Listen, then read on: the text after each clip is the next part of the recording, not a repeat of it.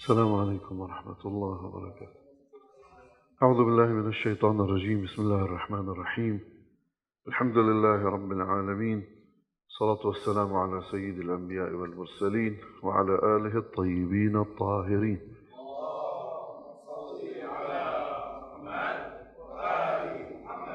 لازلنا مع سيرة رسول الله صلى الله عليه وآله وسلم.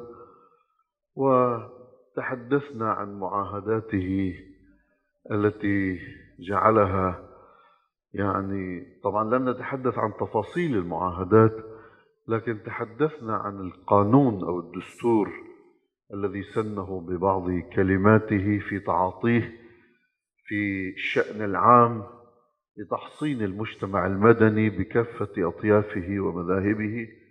وكيف أن لهم ما للمسلمين وعليهم ما على المسلمين وأن كل بني قوم يتحملون يعني من يسيء منهم بدية أو بغير ذلك و مما تحدثنا عنه سابقا. اليوم أيضا سنتحدث بخصوص اليهود لأن كان لهم الكثير يعني الدور الكبير في الإساءة إلى رسول الله. وإلى تحريف سيرته. ومن ضمن هذا التحريف نجد أن اليهود كانوا يعيرون رسول الله صلى الله عليه وآله وسلم أنه يعني يصلي إلى قبلتهم وإلى بيت المقدس ولا يصلي إلى الكعبة. وطبعا إحنا عندنا يعني في الموروث الإسلامي أن رسول الله صلى الله عليه وآله صلى إلى بيت المقدس ثلاث عشر سنة الذي أقامها في مكة كان يصلي إلى بيت المقدس وليس إلى الكعبة. بعض الروايات تقول أنه كان يجعل يعني بينه بين الكعبة وبين بيت المقدس في توجهه إلى الصلاة لأن الكعبة إلى أربع أطراف فكان يتوجه من الطرف الذي عليه بيت المقدس. بكل الحالات بعض بعض يهود طبعا وضعوا روايات أن محمدا صلى الله عليه وآله وسلم كان يصلي إلى يعني قبلتهم أنه أقام في مكة يصلي إلى الكعبة فلما هاجر إلى المدينة صلى إلى بيت المقدس يعني غير القبلة باختياره. وهذا فقط لأجل تشويه الصورة أنه محمد صلى الله عليه وآله كان تابعا لنا في في الدين حتى لو تميز في دينه لكن كان يأخذ تعاليمه من التلمود. هكذا كانوا يريدون من خلال بعض هذه التفاصيل. لكن هذه كل كلها من الدسائس التي ليست صحيحة لأن رسول الله صلى الله عليه وآله فيما اجتمعت عليه كلمة المسلمين وفيما ثابت أنه كان يصلي إلى بيت المقدس وأن تحويل القبلة كان في المدينة. هلا بيختلفوا بعد سبعة عشر شهر في روايات إخواننا السنة في رواياتنا إحنا بعد سبعة أشهر يعني في السنة الأولى للهجرة وإحنا بعدنا عم نحكي في أحداث أو أهم أحداث السنة الأولى لهجرة النبي صلى الله عليه وآله وسلم. بكل الحالات سواء كان بعد سبعة عشر في السنة الثانية أو كان بعد سبعة في السنة الأولى نتحدث عن ذلك. والأصل في ذلك أنهم كأنه في أسباب النزول أنهم كانوا يعايرون النبي أنك أنت تدعي بأن لك دينا خاتما وأتيت لتتمم يعني مكارم الأخلاق تتمم رسالات السماء وتصلي إلى كعبة يهود. فلماذا يعني؟ غير لأنك تتبع ديننا؟ فتقول الروايات بأن رسول الله اغتم. هذا طبعا أشهر ما عليه من الروايات ولا في أسباب كثيرة بيذكرها الرواة وأنا لن أناقش ولن أتفاعل مع كل هذه الروايات حتى مع هذه لن أتفاعل. بس أم بذكر لكم المشهور بين المسلمين والمؤرخين أنه والله النبي اغتم لذلك وكان يخرج في الليل وينظر إلى السماء يقلب وجهه في السماء أنه هو تابع في قبلته إلى اليهود وفي صلاته إلى اليهود.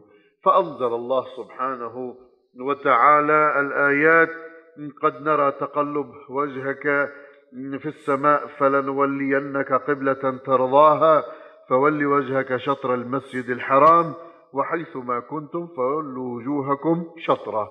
فجعل القبلة إلى بيت إلى الكعبة المشرفة البيت العتيق. وإن الذين أوتوا الكتاب يعني اليهود والذين يعايرونك في كعبتك ليعلمون أنه الحق من ربهم. إن بيعرفوا أنك نبي من خلال البشارات الموجودة عندهم في التوراة والإنجيل ومن خلال ما, ما أتيت به من من قرآن ومن يعني أدلة على نبوتك. وإن الذين أوتوا الكتاب لا يعلمون أنه الحق من ربهم وما الله بغافل عما يعملون. في تكذيبهم لك وفي قولهم عليك. ولئن أتيت الذين أوتوا الكتاب بكل آية ما تبعوا قبلتك. يعني لو جئتهم بكل معجزة لن يتبعوا قبلتك يا محمد. ولا هم يتبعون ولا أنت ستتبع قبلتهم. ولا هم يتبعوا قبلة بعضهم. كل واحد بده يحافظ على دينه بعبارة أخرى. هسه نحن المسلمين كلنا كم مذهب وطلعنا بعدين كم فرقة وكل فرقة بدها تحافظ على اللي عندها من مكتسبات. وديننا واحد وربنا واحد ونبينا واحد وقرآننا واحد. فكيف بالأديان؟ أنت عم تحكي عن الدين اليهودي والدين المسيحي والدين الإسلامي. لابد أن لا يتبع هذا ذاك ولا ذاك هذا. طبعا بيصير في أفراد تتبع مثل عبد الله بن سلام الذي يعني آه، عرف بأن من خلال البشارات عرف بأن هذا النبي آه، المبعوث وهو النبي آخر الزمان ولذلك آمن آه، برسول الله صلى الله عليه وآله وسلم ويعني اتبعه في دينه. لكن غيره من اليهود ما فعلوا ذلك على الإطلاق. ولذلك هذا جاء لما سمعت برسول الله وعرفت اسمه هو يقول وصفته وزمانه الذي كنا نترقب وكنت مسرا لذلك صامتا عليه حتى قدم رسول الله إلى المدينة فلما نزل بقباء في بني عمرو آه، بن عوف أقبل آه، رجل فأخبره بقدومه وأنا في رأس نخلة لي إلى أن أتيت آه، فلما سمعت خبر قدومه كبرت قلت الله أكبر. فقالت عمتي سمعت تكبيري سمعت تكبيري خيبك الله. والله لو أنك سمعت بموسى بن عمران قادما ما زدت على ذلك فقلت فقلت لها اي أي عمة هو والله أخو موسى بن عمران وعلى دينه بعث بما بعث به. فقالت أي ابن أخي أهو النبي الذي كنا نخبر أنه يبعث مع نفس الساعة. فقلت لها نعم. ثم خرجت خرجت إلى رسول الله فأسلمت. ورجعت إلى بيتي فأمرتهم بالإسلام فأسلموا وكتمت إسلامي عن اليهود ثم جئت إلى رسول الله إلى آخره. فرجل مثل هذا من علماء اليهود أسلم كما تنقل الروايات لكن اليهود لا كانوا يحكون المؤامرات تلو المؤامرات. وطبعا لن نتحدث عن كل ذلك عندما يعني تأتي حروب بدر و إجلاء بني قريظة وبني قينقاع عن المدينة. سنتحدث عن بعض مؤامراتهم على الإسلام لكن الآن نريد فقط أن نثبت مسألة يعني تحويل القبلة. ولئن أتيت الذين أوتوا الكتاب بكل آية ما تبعوا قبلتك وما أنت بتابع قبلتهم؟ وما بعضهم بتابع قبلة بعض؟ كل دين كل جماعة يريدون أن يحافظوا على دينهم. يبقى في فرد هون يدخل الله سبحانه وتعالى نور الحق إلى قلبه لأنه هو يريد ذلك. ومن يعاند لا يدخل الله نور الحق إلى قلبه. سيبقى على عناده مثل كثار مثل شاس وغيره. سنأتي أيضا على ذكره. كيف كانوا يفعلون المؤامرات بين المسلمين؟ ولئن ولئن اتبعت أهواءهم من بعد ما جاءك من العلم إنك إذا لمن الظالمين. عليك أن تتوجه في صلاتك إلى الكعبة. وقد جاءك العلم من الحق تعالى وإذا فعلت خلاف ذلك خوفا من هذا أو ذاك وحاشاه طبعا. ستكون من الذين ظلموا أنفسهم لأن الله يريد لك أن تسير على ما أنزله عليك. وهذا ما جاء عن الإمام جعفر بن محمد الصادق عليه السلام قال تحولت القبلة إلى الكعبة بعدما صلى النبي ثلاثة عشر سنة إلى بيت المقدس وبعدما وبعد مهاجرته إلى المدينة صلى إلى بيت المقدس سبعة أشهر ثم وجهه الله إلى الكعبة. وذلك أن اليهود كانوا يعيرون رسول الله ويقولون له أنت تابع لنا تصلي إلى قبلتنا. فاغتم رسول الله.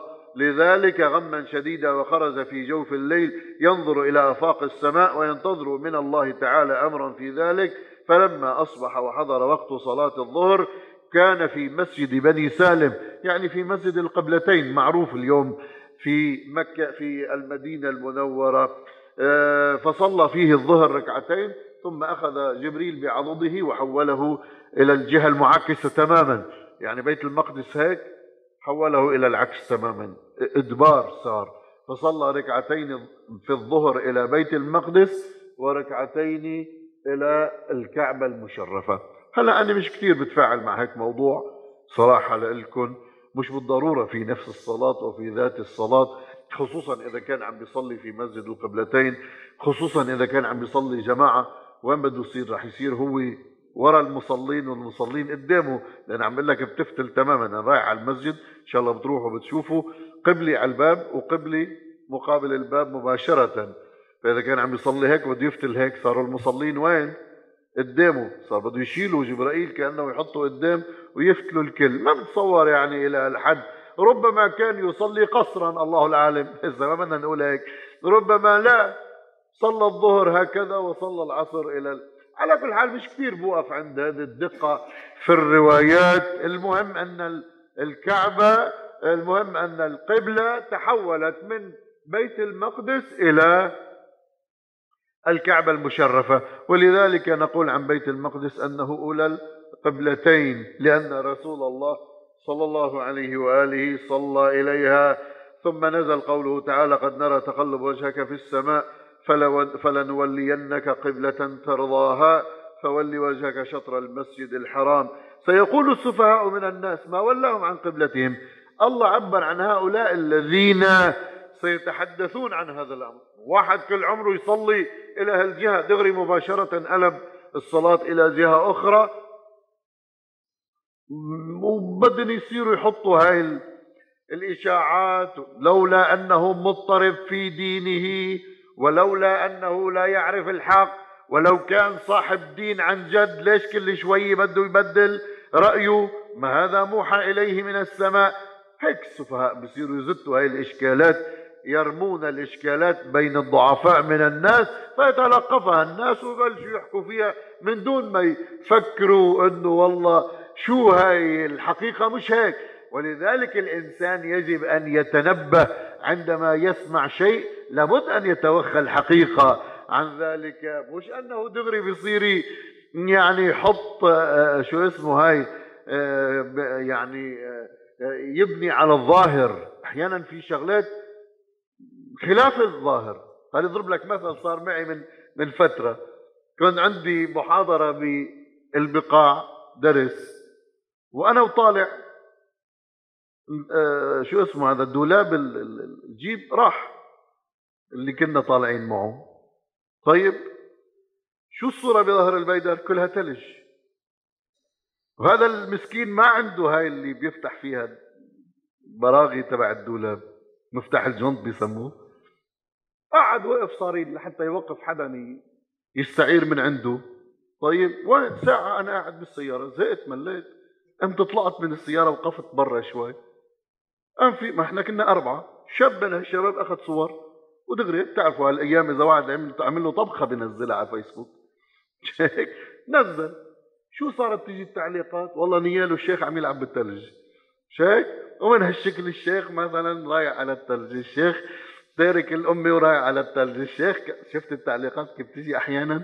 طيب ظاهر أنا بس عم بضرب لك مثل مش لرد حدا أبدا لا. الله يجزيهم الخير جميعا. بس اللي يقول لك إنه اللي شاف الصورة شو قال؟ صورة على الثلج مع إنه الاستراد مبين. إنه ها عم يعمل skype الشيخ ما بعرف شو بسموه scoop طيب بينما الواقع شو؟ راح الدولاب السيارة وتشحرنا وما لقينا حدا يعيننا وشيك شوف ال... الواقع غير اللي بتشوفه العين أحيانا.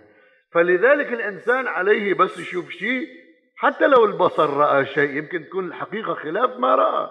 أحيانا بشوف وحدة واقفة مع واحد بروح بصير يحكي عليها. طب بركي أخوها برضاعة. ها أنا بعرف أخواتها. تقول له هذا خيها.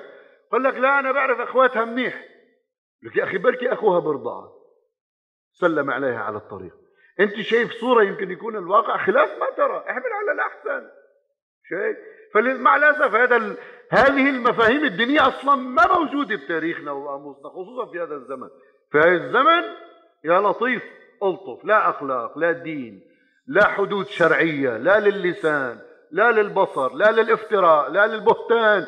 كل هذا الكذب ما بنعمل له حساب على الإطلاق. ناس فايت ببعضها كلها سوا. شو صاير بالدنيا؟ على أساس إنه إحنا والله مسلمين ومتدينين. من كل الأطراف بدي أقول. المجتمعات الإسلامية في انحدار تام. نظرة سوداوية. إيه نعم. طيب. فهذول بزتوا كانوا اليهود كانوا يرموا الإشاعة يتلقفها مين؟ الضعفاء. من المسلمين؟ إيه والله صحيح. إذا كان جبرائيل ينزل عليه ليش بدلوا القبله شو ما بيعرف ربه سبحانه وتعالى إنه القبلة لازم تكون هيك؟ ليش بده يتبدل هذا التشريع؟ ما الله عالم بكل شيء. وبتبل على فكرة هذا الإشكال بعده لهلأ موجود.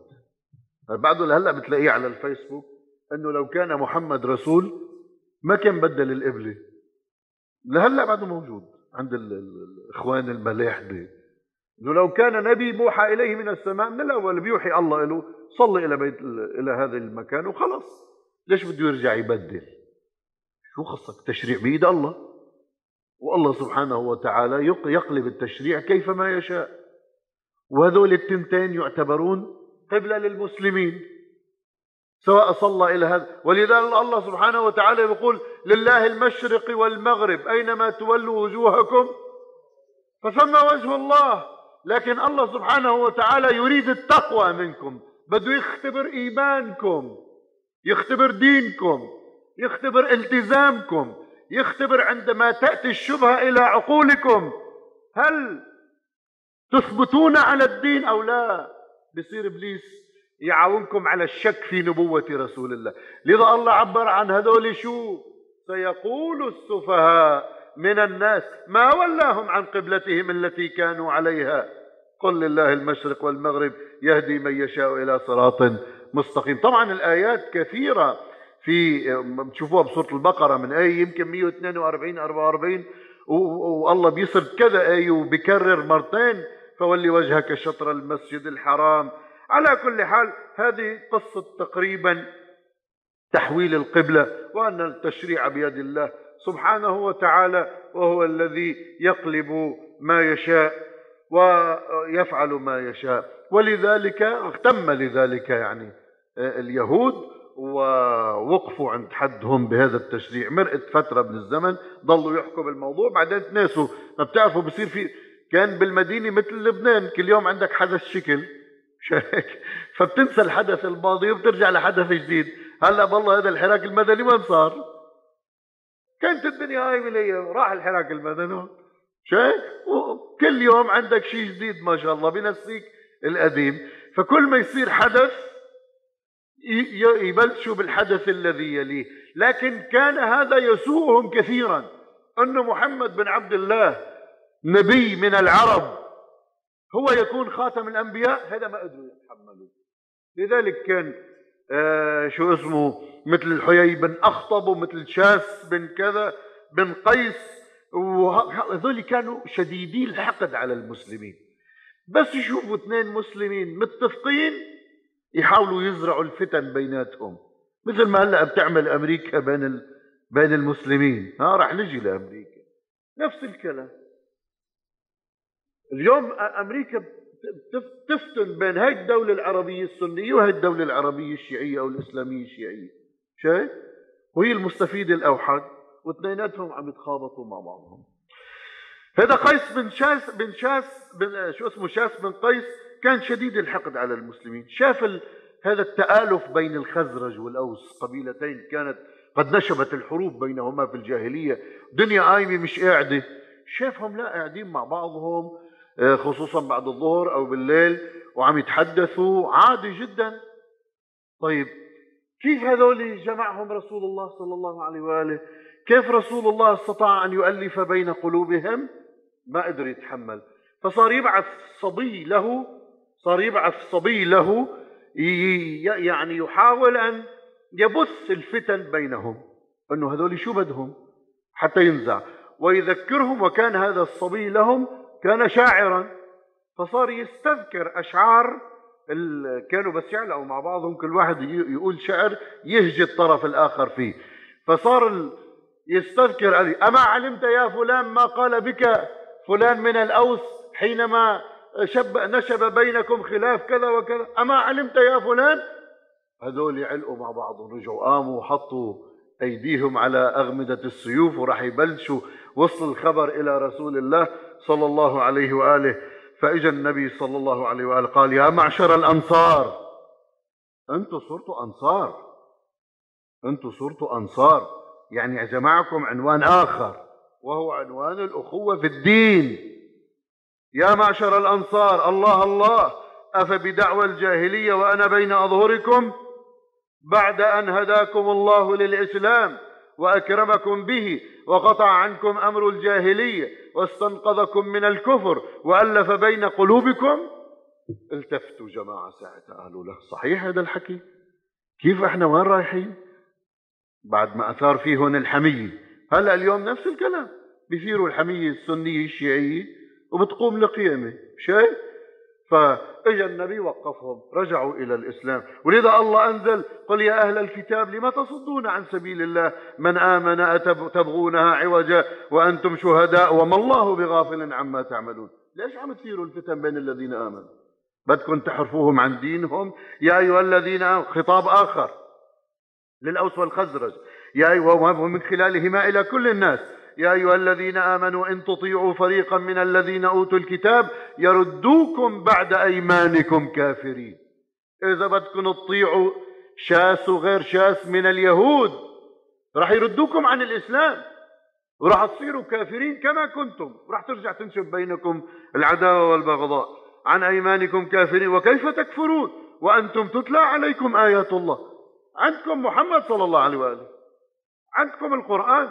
عم تنزل الآيات عليكم وتكفرون لمجرد عصبية جاهلية عصبية عشائرية عصبية قبلية عصبية حزبية عصبية قومية عصبية طائفية. هذه يوم تلعب بين الناس. إحنا ما عم نلتفت. ولذا المسلمين أنا مرارا أقول ما عم بيطبقوا القرآن على الإطلاق. هاي نزلت لحتى تكون درس للمسلمين. بين قبيلتين بين جماعتين بين حزبين بين فئتين بين قوميتين بين عشيرتين بين عائلتين. بدكم ترجعوا بين بعد أيمانكم كافرين من خلال إثارة النعرات والبغضاء والجاهلية حتى لو كنتم على اسم الإسلام. طيب الأوس والخزرج مؤمنين صاروا ومن الأنصار. ومع ذلك قال لهم إنه إذا اتبعتوا هذول في الفتنة معناته ارتديتوا على دينكم لأن الفتنة أشد من القتل. فتنة أشد تمحق الدين الفتنة. وكيف تكفرون وأنتم تتلى عليكم آيات الله وفيكم رسوله ومن يعتصم بالله فقد هدي إلى صراط مستقيم. يا أيها الذين آمنوا اتقوا الله حق تقاته ولا تموتن إلا وأنتم مسلمون. واعتصموا بحبل الله جميعا ولا تفرقوا واذكروا نعمة الله عليكم. إذ كنتم أعداء فألف بين قلوبكم فأصبحتم بنعمته إخوانا وكنتم على شفا حفرة من النار فأنقذكم منها. وكذلك يبين الله لكم آياته لعلكم بشرفكم. أناشدكم بكل شيء عندكم. هل هذه الآيات يطبقها المسلمون اليوم؟ هذه الآيات معطلة. اليوم شاس ابن قيس اليهودي كما زرع الفتن بين الأوس والخزرج ليردهم عن الدين. اليوم يتمثل في يهود العصر. وفي أمريكا العصر.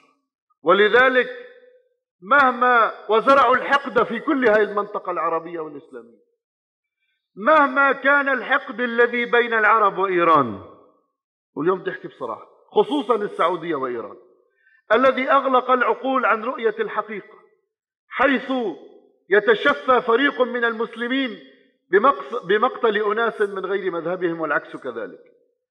متناسين العدو الحقيقي والقاتل الحقيقي الذي استباح الدول العربية والإسلامية وعاث فيها فسادا مفرقا أهلها مذهبيا وعرقيا وناهبا لخيراتهم مستفردا لكل دولة بانهيارها تحت مسميات الربيع العربي مستغلا غباء وجشع حكام كثير من حكام العرب والمسلمين وفسادهم. نتشفى ببعضنا وننسى أن القاتل هو من سلم القدس لليهود ووقع على أنها عاصمة لهم. وهو الذي أشعل نار الفتن في لبنان وسوريا واليمن ومصر وغيرها وليبيا وغيرها حتى يسيطر على نفطهم وخيراتهم. تخوض في بحر من الدم لم ينتهي حتى الآن ومنذ عشرات السنين. كل ذلك لأجل ما خططوا له من صفقة القرن وبناء الشرق الأوسط الجديد. وهذا الانهيار للمنطقة العسكري والاقتصادي وغيره انعكس مع كل خطابات الكره من السياسيين وخطباء المنابر وأبواق الفتن إلى هذا الحقد في النفوس على بعضنا كمسلمين متناسين اللاعب الأساسي. ولا يمكن للعرب أن يتجاهلوا ولا يمكن للعرب أن يتجاهلوا أن إيران هي جارتهم وتشترك معهم في الدين وكذلك لابد لإيران أن تدرك ذلك. وما حصل من اغتيال في العراق لقائد فيلق القدس ونائب قائد الحشد ومرافقيهم هو ضمن هذا المسلسل لإسقاط المنطقة بأكملها. وكلما ضاقت الأمور يجب أن يعرف العرب كلما ضاقت الأمور على إيران فلن تكون تداعياتها عليها فقط بل سينعكس ذلك على كل المنطقة. ولذا لا بد للعرب والمسلمين وخصوصا السعودية أن يتناسوا أحقادهم وأن ينظروا إلى عدوهم الذي باعوه فلسطين ويوجهوا ويوجدوا صيغة صلح بينهم مع إيران لأنهم لا يمكن أن يلغوها ولا هي تستطيع إلغاءهم. ذلك ملبين نداء الله. سبحانه يا أيها الذين آمنوا ادخلوا في السلم كافة ولا تتبعوا خطوات الشيطان. فلو توحدتم أيها العرب والمسلمون وأن واتفقتم وتحاورتم فيما بينكم كما أراد ربكم ونبيكم ودينكم وقرآنكم لما تقاتلتم وتحاقدتم وعرفتم من هو عدوكم الذي يجب أن تعاملوه معاملة الند لا معاملة الخاضع لمشاريعه في المنطقة. وعلى علماء المسلمين أن ينبهوا الأمة إلى كل هذه الأخطار وأن يبتعدوا عن لغة الفتن والتحاقد وأن يخرجوا من الأطر الضيقة المذهبية إلى رحابة إسلام رسول الله وإلى قرآنه الذي أمر بالاعتصام بالوحدة وبالأخوة وبإنشاء صيغة الصلح إلى حيث وإلا لأن وإلا إذا بقوا كذلك ينطبق عليهم قوله تعالى ترى كثيرا منهم من المسلمين يتولون الذين كفروا لبئس ما قدمت لهم أنفسهم أن سخط الله عليهم وفي العذاب هم خالدون. إلى مزيد من التحاور إلى مزيد من الدعوة للوحدة الإسلامية إلى مزيد من البحث عن الحقيقة إلى مزيد من نبح نبذ الأحقاد. السنية من نفوس السنة والشيعية من نفوس الشيعة إلى مزيد من معرفة من هو العدو الذي يلعب بكم. تارة يغتال سنيا هنا فيفرح قسم من الشيعة وتارة يغتال شيعيا هنا فيفرح قسما من السنة ويضحك العدو بينهم مفرقا لهم وسالبا لخيراتهم. اللهم اشهد اللهم إني قد بلغت بما يرضاه الله. ورسوله وأهل بيته والحمد لله رب العالمين.